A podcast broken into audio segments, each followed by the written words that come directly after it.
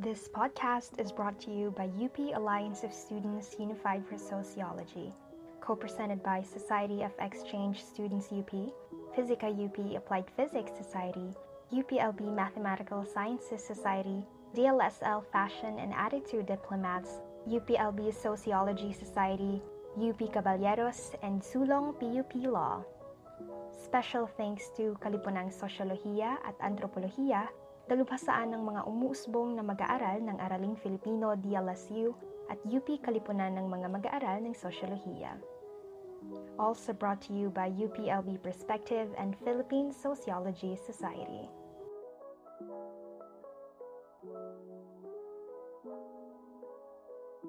This is Pulutan Season 2, Biyaheng Sosyolohiya, brought to you by the UP Alliance of Students Unified for Sociology.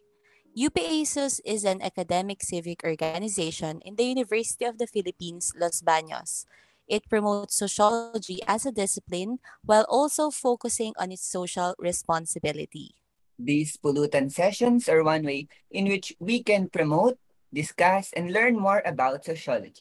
Kaya tara na, sumama sa amin at maglakbay habang pinag-uusapan ang mga kwento ng araw-araw nating buhay.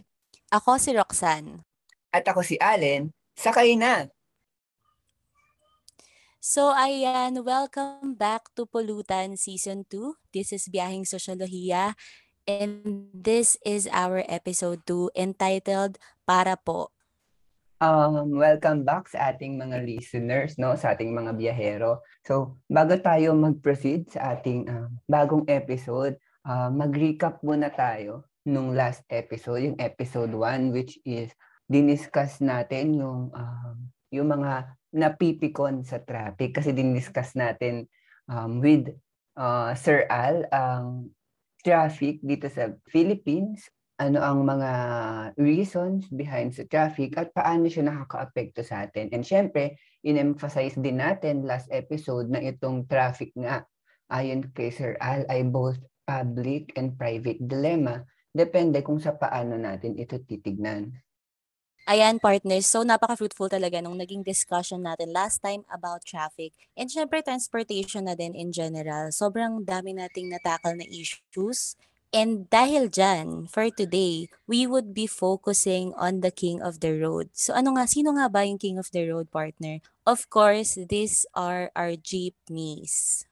Talaga namang king of the road ang mga jeepneys. Pero kahiya-hiyaman, pero preno muna para sa ating mga ano king of the road dahil i-introduce ko muna ang ating queen of this episode naman. Ayan, ang ating guest speaker. So, allow me to introduce our guest speaker, Assistant Professor of Sociology at the Department of Social Sciences in the University of the Philippines, Los Baños. Let us welcome Professor Rosette Ann Rogelio. Good morning, ma'am. Hello, good morning. Good morning sa ating listeners. Para na rin po sa kaalaman po ng listeners natin, ng ating mga ano biyahero po, maaari po ba namin maitanong, ma'am, yung mga research interests nyo po, pati ang mga courses na hinahandle nyo po this semester sa UPLB po? Uh, yes, Alan. Um, uh, ang research interests ko revolve around gender and women's issues or gender and women's studies, uh, rural development and sociology of the family. Related din siya sa mga courses that I handle every SEM. So this SEM, I am handling SOC 107 or gender relations. And then usually kapag second SEM, I handle naman sociology of the family or SOC 110. I also handle a GE course, this SEM, uh, science, technology, and society. Thank you so much, ma'am, for for enlightening us with your research interest and sobrang warm welcome to Pulutan. Before we start po, kakamustahin ko po muna kayo. May naman, ito, sabi nga kanina, kakatapos ko lang ng mga household chores ko dahil uh, Sabado. Ayan. Okay naman so far. Um, excited na sa palapit na holiday season. Excited na rin na matapos yung semester. Ayan, oo. Continuously nakakagampa naman ng uh, mga tasks sa, sa university. Maraming salamat, ma'am, no, na nabanggit mo na sobrang busy ka nga sa work, pati sa family, na napaunlakan niyo po kami para makasama sa umagang ito. Sa episode na ito, talaga namang um, isang honor po sa amin para makasama kayo. Um, maitanong ko na lang din po, ma'am, na um, nung tinanong po kayo to be the guest speaker and narinig niyo po yung topic na jeepneys, ano po yung mga initial thoughts niyo, ma'am? Actually, parang na, parang na, nabaguhan ako, 'di ba, sa sa topic kasi mostly ang mga topics of conversation ngayon, syempre pandemic related, 'di ba? Pero well, hindi rin naman natin ma maihihiwalay yung topic ng jeepney, ng jeepney drivers sa sa kasalukuyang uh, sitwasyon natin sa pandemic kasi uh, isa rin nga sila sa mga naapektuhan ng pandemic lalo na yung uh, pagtigil no ng uh, halos lahat ng modes of transportation at the start of the pandemic. And I think it's uh, it's but right no na pag-usapan natin or balikan natin yung uh, usapin ng mga jeepney drivers na naiwan no before tayo before mag-pandemic I'm talking about the PUV modernization uh, move, no? And then eventually ngayong pandemic ay parang naipush pa rin siya sa kalagitnaan ng matinding paghihirap pa ng mga jeepney drivers natin. So, yeah, thank you then for ano for uh, thinking of this topic no about jeepney drivers, about this important mode of transportation in the Philippine society. So ayan nga po ma'am, bakit nga po ba natin na pag-uusapan tong mga traffic na to, transportation and everything? Lalo na ngayon sobrang hirap po talagang sumakay tas pandemic pa. Even before pa nag-pandemic, sobrang hirap ng sumakay, jeepney man or any other modes of transportation. So I think po yung magiging discussion natin for today, for this episode, would be very interesting since marami po tayong mga cover na discussion or points of discussion for our jeepney. Pero before we start po, ask ko lang partner, no? Bakit nga ba natin pinag-uusapan tong mga jeepney na to?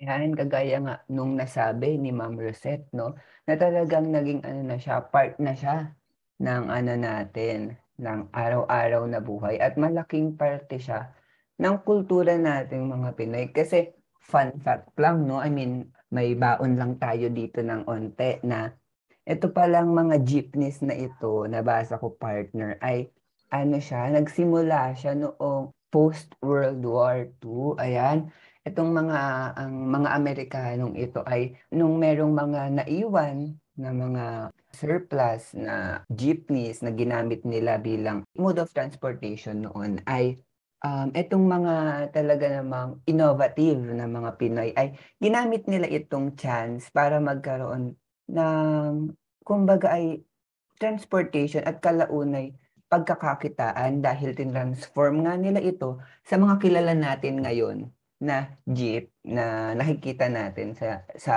sa lansangan. Ayan, partner.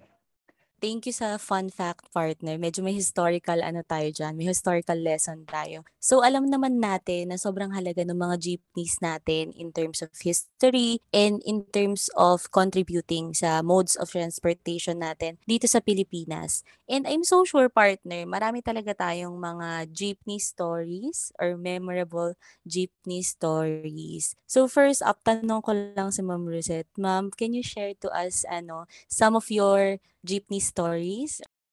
Pero yun, uh, uh, sanay din ako na sumakay ng jeep, lalo na noong uh, simula ng estudyante ako nung high school hanggang college, tapos hanggang nagtrabaho. And then, bago mag-pandemic, syempre, uh, isa yan sa mga main uh, modes of transport na sinasakyan ko yung jeepney kasi yung yung simpleng pagpasok sa campus, pagpasok sa opisina, uh, jeep talaga yung uh, sinasakyan or ginagamit ko no. So uh, ano ba memorable ko? Actually, yung jeep yung sa uh, pinaka-komportable siguro matulog na mode of transportation. Mahilig akong matulog sa jeepney. Siguro uh, kasi mostly ng biyahe ko naman ay from uh, provincial, mga Kalamba, Tulos Baños, ta sa amin, sa Silang.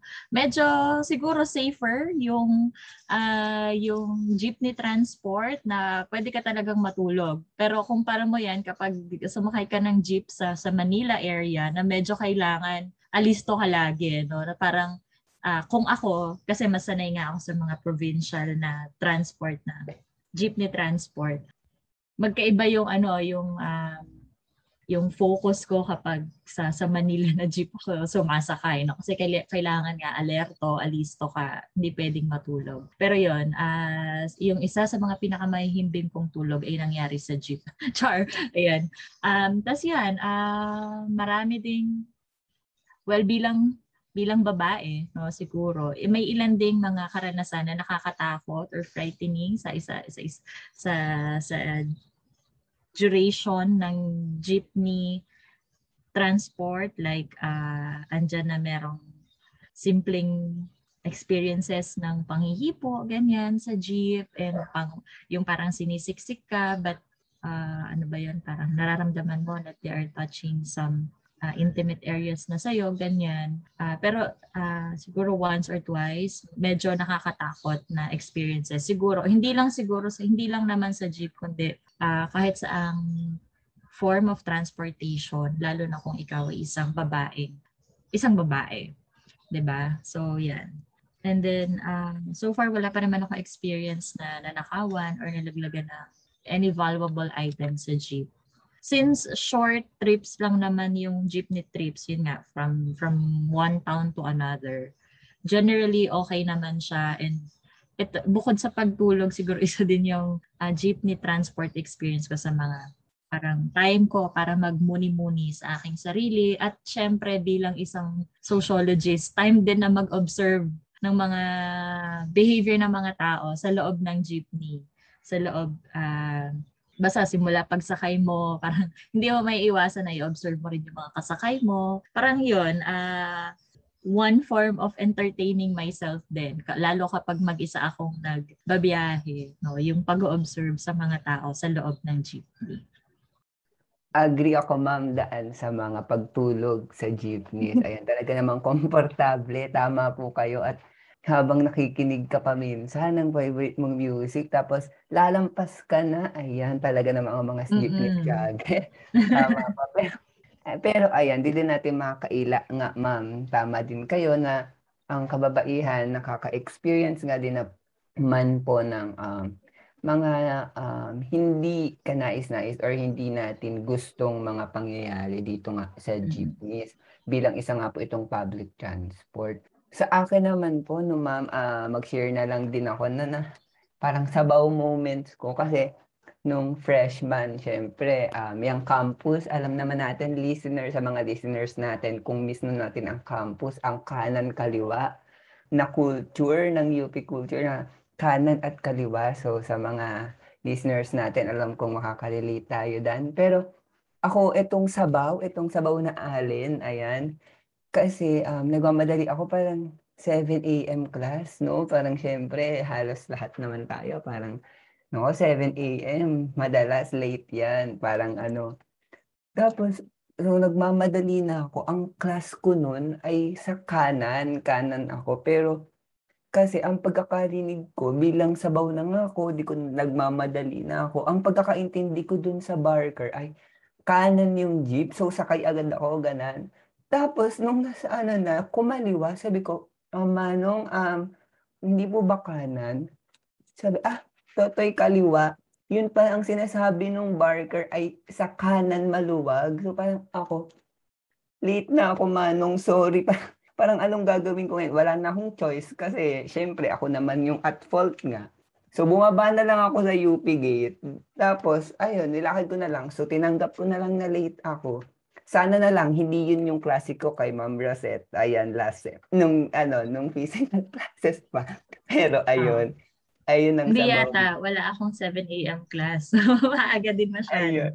Ayan, wala ba, ma'am? Ayun, tama naaalala ko lang na ang sabaw moments ko, ayun, kaliwa kanan culture.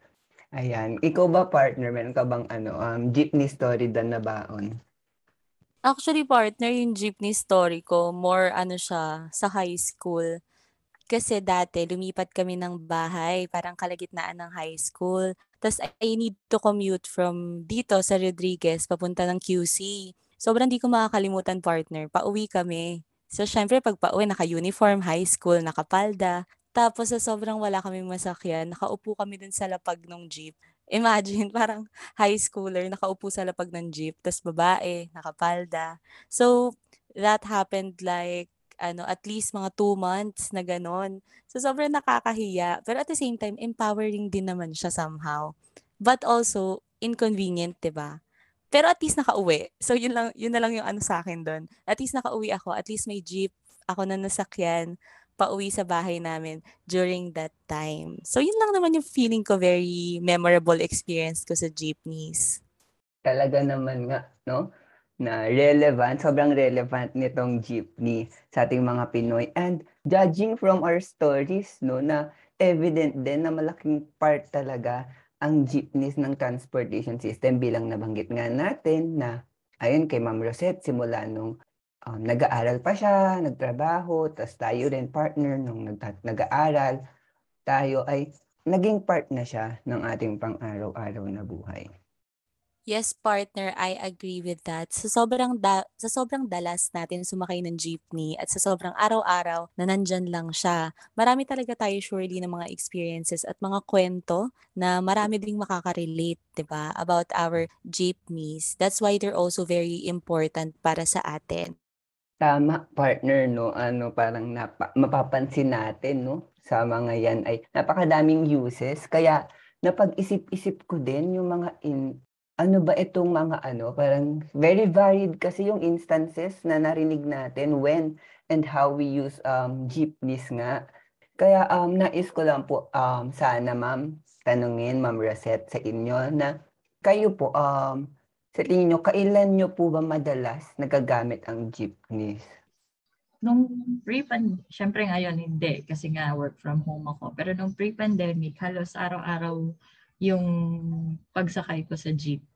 Uh, ang biyahe ko naman from from bahay to office is short distances lang. So, uh, sakto na yung jeep para pumasok sa eskwelahan at uh, umuwi sa bahay relate din ako dan no na parang araw-araw talagang um, eto na kumbaga kung ang kanin ang ating staple na food ay etong jeepney na ang staple na transportation. Ganon ganon tayo gan pwede nating sabihin na ganon.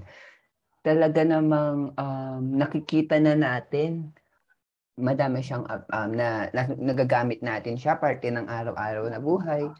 Naging essential siya din na sa atin Ah, ma'am, sa tingin niyo po ba ma'am ay maiko-connect ba natin ito bilang Pilipino? Halimbawa po um, sa kultura natin, ganun. Kasi part na siya ng ating um, everyday life. So sa tingin niyo po, mako-consider ba natin siya na part ng kultura natin at sa paanong paraan po kaya ma'am? Yes, oo. So yung jeepney, tinitingnan ko siya or we we usually consider it as a symbol of our Filipino identity.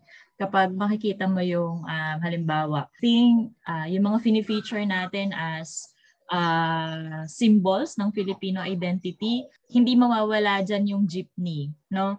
Parang kas- kasama ng mga uh, halimbawa adobo, sinigang, or uh, kalabaw as, as markers or symbols of our Filipino identity, kasama dyan lagi yung jeepney.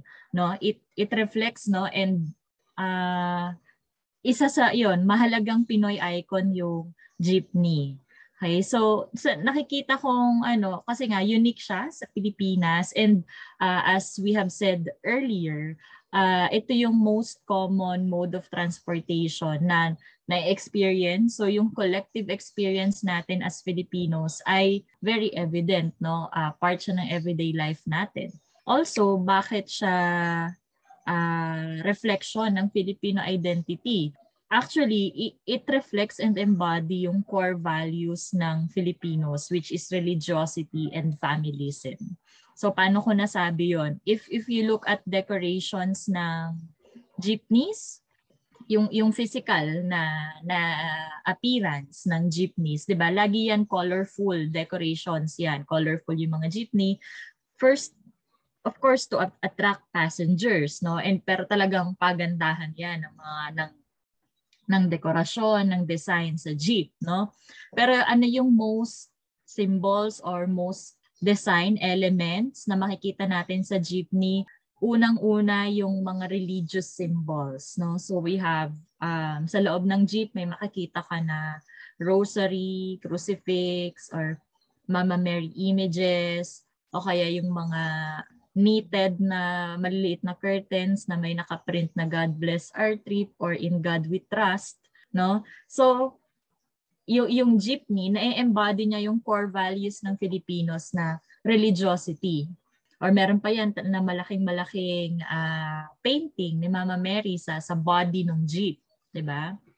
So aside from religious images or religious na symbols, uh, nire-reflect din ng jeep or ine-embody din ng jeep yung uh, familial values natin and yung importance ng family sa Filipino society. Sa, paano natin makikita yan? Um, unang-una dun sa pangalan ng jeep, no? Yung sa yung corona ng jeep.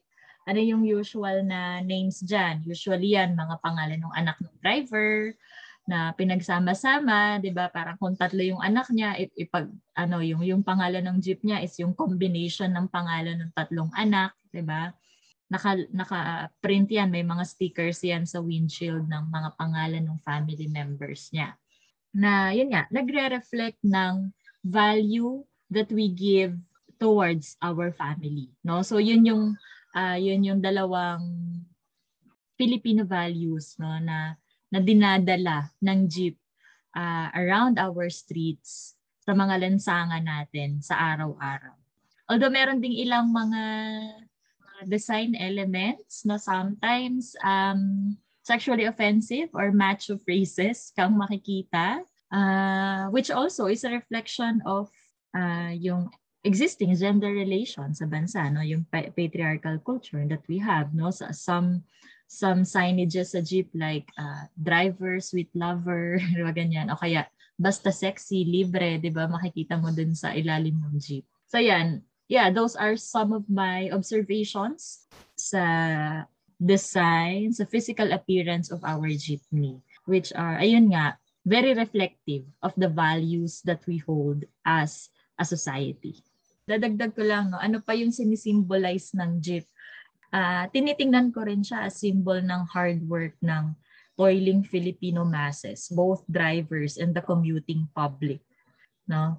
Yeah, I think kaya din siya naging icon ng Filipino identity. No? It represents yung hard work, uh, yung value ng, ng, ng diligence that we hold as important. No? kung, kung makikita natin, jeepney drivers are considered na low-skilled job and low-paying job actually. But this is actually an essential part of the economy kasi yung uh, napakahalagang part ng economy yung mobility ng ng people and ng goods. No, ito yung nagpapaandar sa sa ekonomiya. And malaki yung part na uh, ginagampanan ng jeepneys doon. No, and yun nga uh, as parang manifestation ng hard work ng uh, jeepney driver yung, yung jeepney as a manifestation of hard work, makita mo yan sa ating mga drivers na very good multitaskers. 'Di ba? Parang nagda-drive ka ng manual transmission. Although hindi ako marunong mag-drive, pero nakikita ko kung na sobrang hirap i-drive ng ng ng jeep. 'Di ba? Sabi nga ay power steering instead na power steering. 'Di ba? Tapos habang nagda-drive ka, ang init ng paligid o kaya naman ay umuulan, tapos kukuha ka ng pasahe, magsusukli ka, mag mag mag-arithmetic ka sa sa sa utak mo, 'di ba? Tapos tatand uh, alam mo 'yon, parang kung ako 'yon, hindi ko kayang i-process lahat ng nangyayari sa loob ng jeep, 'di ba? Na kailangan mong maging alerto sa daan habang nagsusukli ka, habang tinatandaan mo saan ba sumakay itong pasahero na nagbayad uh, ang daming tasks na ginagawa ng isang jeepney driver, no? At yan ay sa gitna ng uncomfortable na uh, na circumstances. Yun nga, init, uh, araw, ulan, tapos masisiraan ka pa ng jeep, mahuhuli ka pa ng traffic enforcers, etc. So yun, symbol siya ng hard work talaga. Yung jeepney is a symbol of hard work of the toiling Filipino masses. Uh, makikita mo din na ilan sa mga humble stories ng success ay related sa jeep. No? Makikita mo stories of success ng children of jeepney drivers graduating from college, di ba? Na parang may sense of pride. Kasi nga, tinitingnan yung pagdadrive ng, ng jeep as low-paying job. No? And uh, it's a humbling story kapag yung jeepney drivers nakakapagpatapos ng mga anak sa kolehiyo. 'Di ba? May mga ilang nag-viral na kwento niyan, yung mga drivers na na nakita niyo ba yung viral posts na yon before yung naka-display yung grad pic ng mga anak nila uh, sa jeep, no? Kasi pride nila yon na parang uh, naitaguyod nila yung uh, yung mga anak nila from their hard work sa pamamasada ng jeep. Yeah, also icon din siya ng hardworking drivers that are usually fathers or mga padre de familia. No? Given that uh, it is usually seen as a masculine job or a male occupation, yung pamamasada ng jeepney. And usually, yun nga, uh, connected dun sa stories of success ng pagpapatapos sa mga anak, usually ikinakabit siya sa sa role ng padre de pamilya no sa pagtataguyod ng uh, pamilya at pagtataguyod ng mga anak hanggang kolehiyo. Ayan po. So makikita po talaga natin na maraming aspect na pwede nating pag-usapan or pwede nating i-discuss when it comes to jeepneys. So yung nasabi na nga ni Ma'am Rosette, um, jeepneys as a form of art, parang expression of our art. It's also a part of our um, parang family and also religiosity. And syempre, yung drive, from the driver's perspective, ano, yung parang being hardworking and um, yun nga, providing for the family. So, maganda rin po sigurong mm. i-discuss yung part ng sa commuter naman in terms of jeepney parang paano ba tayo nakikisama at paano ba nakikipagkapwa-tao ang mga Pilipino when commuting or kapag sumasakay tayo ng jeepney partner agree naman ako sa lahat ng insights. Very insightful um, yung naging sagot ni ma'am kanina, no? And tama ka dan partner na mapapansin nga din natin itong um, pakikipagkapwa or pakikipag pakikisama. Sa tingin ko no, pwede uh, makikita to sa part na yung pakikipag ano, pakikipag um, yung nagpapaabot ng bayad, yung nagpa, um, nakikisuyo, yung nakiki, um, nakikihalubilo sa mga ka, ka, um, kapwa pasahero. Ma, kayo po, ma'am, um, sa tingin nyo, paano po tayo nakikipagkapwa or nakikisama nga? Paano na ipapakita yon sa pagsakay sa jeep? Yeah, bukod sa observations natin sa sa physical na appearance ng jeep no? Isa rin sa yung sabi ko nga kanina sa sa sa intro ng ating uh, usapan no? Na gustong gusto ko rin yung nag-observe ng mga tao sa sa loob ng jeepney no? So bago ako matulog sa jeep mag-observe na ako ng mga tao no? So uh, I would say no na yung jeepney isa sa pinaka-communal na mode of transpo sa atin, parang kumpara sa sa ibang mode of transpo like tricycle, taxi, or bus. Parang ito yung makikita mo yung pinakamaraming interaction ng mga pasahero. Like, ayun nga, yung nabanggit ni Allen na mag-aabot ng bayad, pasa-pasa yan, di ba? Bukod doon ay yung, halimbawa may sasakay na marami siyang karga or marami siyang bitbit, uh, tinutulungan ng mga kapwa pasahero na ikarga yung uh, bagahe or higitin yung mga bagahe para ma- mabilis sumakay yung uh, yung pasahero. Tapos nandyan yung tutulungan mo pag yung isang pasahero mahina tumawag ng para po, ganyan. Parang maririnig mo minsan parang halos lahat na ng pasahero uh, pinapatigil yung jeep, no? Or tinutulungan yung isang pasahero para mapatigil yung jeep kasi hindi naririnig ng driver uh, minsan kapag may uh, kahit halimbawa may vendors na sumasakay sa jeep, no? kahit doon nagkakaroon siya ng kita sa pagsakay sa jeep, bumibili yung mga kapwa pasahero, ganyan.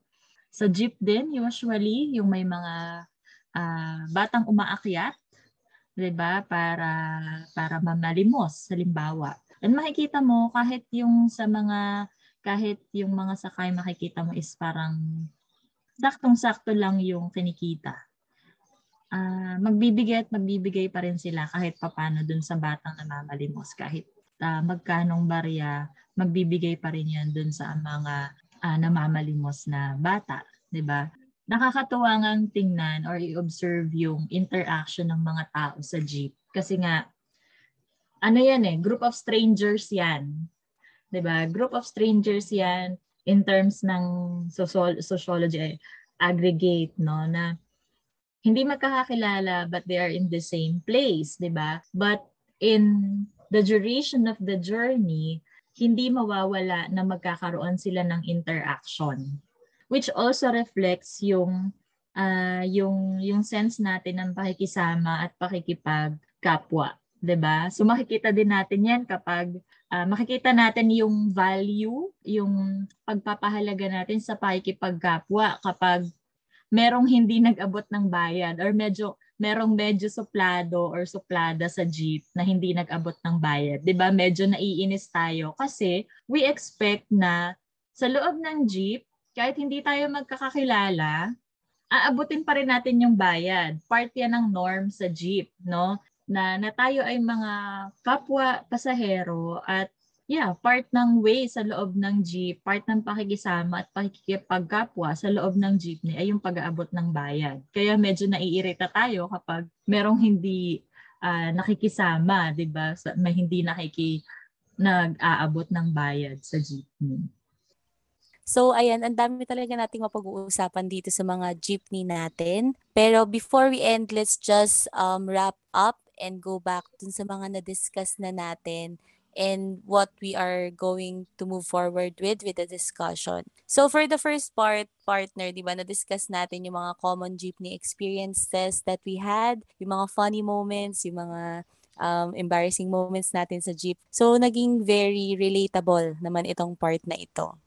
Sa pangalawang part naman, no, na-discuss natin or napag-usapan natin ang role or kung paano paano naging parte ang jeepney ng araw-araw nating pamumuhay, no? Halimbawa na nga lang sa sa pagpasok sa eskwela, pagpasok sa trabaho, at bilang parte ng uh, para sa mga jeepney drivers naman, bilang parte ng kanilang um, hanap buhay.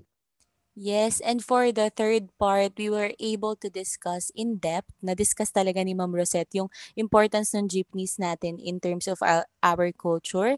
And nadagdag na din natin dito yung iba pang aspect ng jeepney such as in terms of art, in terms of um, its relation to our family, religiosity, at napakarami pang iba. Tama, partner, no? Um, ngayon naman, sa last part, um, na-discuss natin, kagaya ng sinabi ni Ma'am, kung paano ito nagiging Filipino reflection, no? Na ipakita ang, uh, ang iba't ibang values ng Pilipino, ang religiosity, um, kung gaano ka-importante sa atin ang ating pamilya, kung gaano um, nagpe-play ng role itong uh, mga jeepneys bilang story of success sa mga jeepney drivers, kung gaano sila ka-hardworking. Same goes with the commuters. At syempre, yung values ng pakikisama at pakiki pakikipagkapwa na makikita natin sa sa mga interaction habang tayo ay nakasakay sa jeepney. Can I add, sorry? Meron kasi akong isa pang na-note dito na importance ng jeepney, lalo sa sa UP culture. Ayan, um, I think bukod sa main uh, main mode ito ng transpo sa loob ng campus, iconic din yung mga jeep sa student activities. Palagay ko ha. Uh, if, if we if we talk about UP culture, student activities like finals, 'di ba? Napaka-importante ng role ng jeep para makapunta tayo sa pansol at maisagawa ang ating mga final rites. At syempre, bukod doon sa mga org activities na yon, napakalaki din nung ng role ng jeepney sa protest mobilizations. Uh, mapa campus man or mapa ibang lugar. So if you look at pictures of protest mobilizations, isa sa makikita natin yung mga jeepney na bukod sa sakayan siya ng mga taong kasama sa mobilizations, pinapalibutan din siya or nilalagyan din siya ng mga flags na may statements na related doon sa protest mobilization. So nabanggit ko lang yan kasi uh, yun nga, I, I've been involved in uh, various protest mobilizations when I was uh, a student in UP. And uh, yun nga, cheapest din siya na form of transportation kapag pupunta sa mga protest mobilization sa ibang lugar para ma, ma, ma maisakay yung mga kasama sa sa mobs And yun, para maisakay din yung mga different flags or statements or tarps uh, related doon sa mobilization.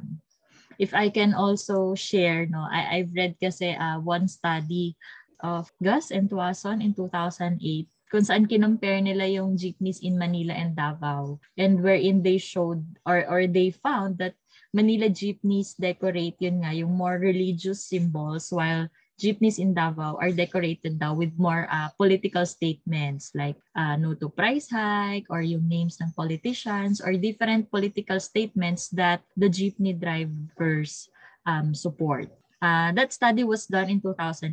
Actually, I haven't been to Davao naman. Hindi ko na mapapalawig no bukod dun sa na nabanggit doon sa sa study. Pero yun nga, bukod dun sa sinabi ko kanina na yung, yung jeepney ay reflection ng Filipino religiosity and familism, jeepneys are also used to express political statements. Kasi uh, hindi mo maihihiwalay na yung, uh, yung drivers at yung commuting public ay kasangkot sa political na mga pangyayari sa bansa no? So hindi sila simpleng nagbabiyahe lang o nagda-drive lang ng jeep, no? Dahil sila din yung uh, malalaking stakeholders ng kung ano mang uh, political and economic changes sa ating bansa, no? So yun nga, uh, masasabi ko na yung jeepneys natin bukod sa daily transportation, nagdadala rin ito ng mga political interests ng masang Pilipino. Ayan, thank you sa um, um, sa insights hindi lang, for sure, hindi lang ang mga listeners natin, ang for sure madaming natutunan sa episode na to, kundi kami mismo, kami mismong host, ay ang dami naming napulot sa um, episode na ito with you, ma'am. I agree and sobrang interesting talaga nitong discussion na to and sobrang dami pa nating pwedeng matakal na parts. But I think we would end with this discussion na din and move on sa next episode natin at a later time. But still, ang dami kong natutunan, partner. Pwede pa lang, ano, no, parang pwedeng jeepney in terms of art, jeepney in terms of Filipino values, a representation, or a reflection of our Filipino values. Pwede ring jeepney as a political, ano, parang katulad nung nabanggit ni Ma'am Rosette kanina, no, parang in a way, magagamit talaga siya in politics and also as a way to mobilize yun nga yung mga issues natin or yung mga problems natin in our society. So I think marami pang madidiscuss dito. Kaya abangan talaga ng mga listeners natin yung next episode which is um, more centered naman sa ating mga manong drivers. So ngayon napahapyawan na natin yung mga topics na madidiscuss natin for next episode. And sobrang fruitful ng episode na ito and so nice to get to know the insights of Ma'am Rosette and syempre si partner. Ayan, sobrang mahalaga na pag-usapan ng issue ng mga jeepney in general at ng mga manong driver. Tamang-tama yung sinabi mo na madami pang aspeto na dapat tignan at kagaya nga ng nasabi mong isi-center naman natin ang next episode sa manong driver ay i-relate ko na rin ang sinabi kanina ni Ma'am Rosette na nasubok talaga ang ating mga manong drivers sa jeepney modernization program na talaga namang naituloy sa gitna ng pandemya na sinusubok lalong-lalo na ang ating mga jeepney drivers. Kaya naman, again, abangan natin yan sa next episode. Ngayon, Ma'am Rosette, um, gusto po muli naming magpasalamat sa oras ninyo, sa contribution nyo sa napaka fruitful yung contribution. And again, pagpapaunlak ng oras sa amin para maka, uh, makasama sa discussion na ito. Uh, muli, maraming salamat ma'am sa pagdalo po at pagbigay sa amin ng time para makasama kayo. Salamat din sa pag-imbita sa akin sa podcast na ito. Uh, full support ako sa inyong podcast and sana marami pang makinig at maraming maabot itong inyong proyekto na uh, biyaheng sosyolohiya. No? So, Yes, ah oo, marami tayong sociological insights na maidadagdag sa sa issues ng ating transport sector and hopefully yun nga itong podcast ninyo ay ah, maging way din no para ma, ma makapag ah, para malaymanize and ah, mapakalat natin yung sociological understanding sa issues ng drivers, ng commuters at ng ah, at even sa policy making ah, related to the transport sector. Maraming salamat, ma'am. O ayan, mga listeners, mga biyahero, narinig nyo naman mismo si ma'am na talagang magandang makisali sa diskusyon regarding sa mga ganito at palawakin pa ang ating nalalaman. Kaya, before naman natin i-end ay sa mga listeners, sa ating mga biyahero dan, or sa mga manong drivers natin, ay gusto naming marinig ang inyong mga thought.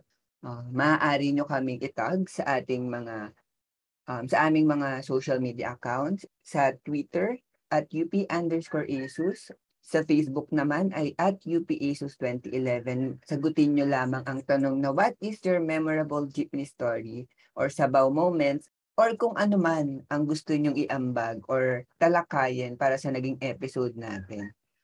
So, ayan guys, this would be the end for our episode 2 of um, Polutan Season 2 Biyaheng Sosyolohiya. Kaya, para na po, manong driver, sa tabi lang, bababa na po kami.